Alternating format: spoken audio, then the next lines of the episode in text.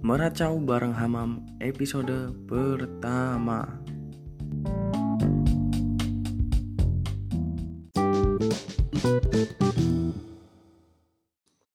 Tenaga medis bertaruh nyawa, sedangkan calon tenaga medis dalam dilema. Kenapa bisa gitu?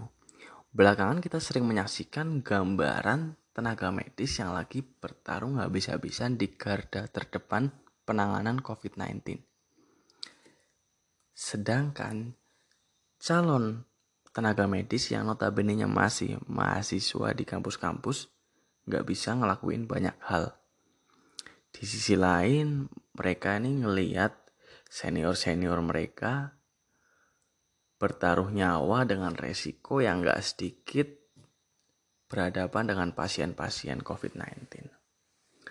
Apalagi apa yang mereka lihat ini kan masa depan profesi mereka kelak.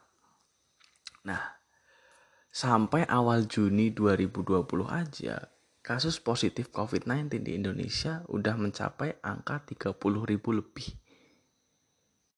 Yang meninggal udah di angka 1.500 lebih. Tenaga medis yang menangani sendiri juga banyak yang terpapar. Angka kematian tenaga medis udah sampai puluhan Beberapa waktu lalu, kita sempat mendengar informasi bahwa salah satu perawat di Surabaya meninggal karena positif COVID. Yang lebih bikin sedih lagi, dia meninggal bersama kandungannya yang berusia 5 bulan. Ini jadi salah satu cerita paling sedih di antara cerita-cerita perjuangan tenaga medis di Indonesia. Lalu, sebenarnya apakah calon tenaga medis ini benar-benar nggak bisa ngelakuin apa-apa? Kalau kita flashback dikit, pada pertengahan Maret lalu, Presiden Joko Widodo lewat Ketua Gugus COVID-19 Denny Monardo sempat mengumumkan bahwa akan memberdayakan mahasiswa kesehatan tingkat akhir untuk terjun langsung menangani COVID.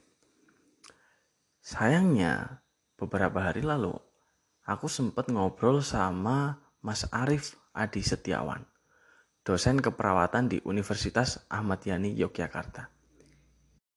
Dia cerita bahwa untuk terjun langsung bersentuhan dengan pasien itu perlu prosedur yang rumit nggak bisa asal-asalan mahasiswa kesehatan yang bahkan udah semester akhir untuk megang pasien langsung. Sebab selain beresiko bagi si pasien karena menangani pasien ini kan perlu keahlian yang khusus. Itu juga beresiko bagi si perawat atau dokter. Karena COVID-19 ini resiko penularannya sangat besar. Tenaga medis yang notabene-nya udah pakai alat perlindungan diri yang lengkap aja kadang-kadang masih ada kemungkinan tertular. Mas Arief menambahkan bahwa untuk bisa menangani langsung di lapangan, setidaknya mahasiswa kesehatan harus sudah mengantongi lisensi atau sudah mengikuti uji kompetensi.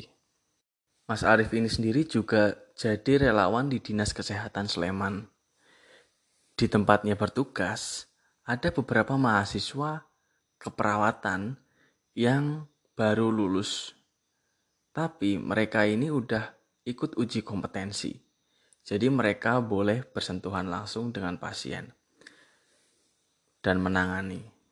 Jadi memang andai kata mahasiswa kesehatan diturunkan menjadi relawan, hanya bisa untuk relawan-relawan non-medis. Intinya apa aja yang bisa dilakukan selain bersentuhan langsung dengan pasien. Mulai jadi eh, bagian informasi, bagian sosialisasi, dan lain-lain. Nah, selain ngobrol sama Mas Arif, kemarin aku juga sempat ngobrol sama Wasa Aulia Amjad. Dia ini mahasiswa kedokteran Universitas Muhammadiyah Malang. Menurut pemaparannya, saat kampusnya mendengar informasi bahwa Presiden Joko Widodo berharap mahasiswa kesehatan tingkat akhir untuk terjun langsung ke penanganan COVID, dosen-dosennya ini langsung pada komentar. Mereka menyayangkan bahwa instruksi itu kurang jelas. Takutnya mahasiswa kesehatan ini berekspektasi kalau jadi relawan, mereka bisa langsung terjun menangani pasien.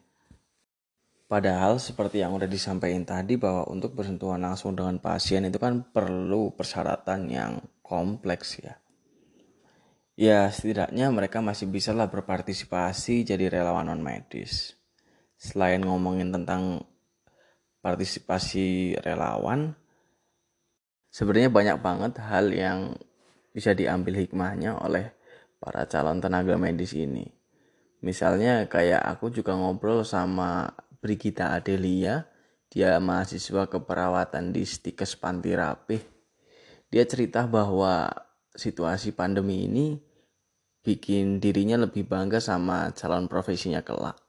Dia ngerasa kayak uh, perawat ini bener-bener dibutuhin di masyarakat. Perannya begitu vital, apalagi di situasi-situasi darurat kesehatan kayak pandemi sekarang. Jadi selalu ada kok hikmah dari setiap peristiwa. Oase juga nambahin bahwa dirinya ini ngerasain bener uh, bahwa dokter ini selain tugasnya mendiagnosis pasien, ngurusin pasien secara klinis, tapi juga punya tanggung jawab yang besar ke masyarakat. Dia ngerasa bahwa dokter itu nggak cuma sekedar di rumah sakit, tapi juga mengabdi ke masyarakat luas dia lihat gambaran itu dari apa yang dia lihat saat pandemi sekarang. So, selain kekhawatiran, ketakutan yang dialami para calon tenaga medis, tentu ada hal-hal positif yang bisa mereka dapatkan. Begitu juga dengan kalian.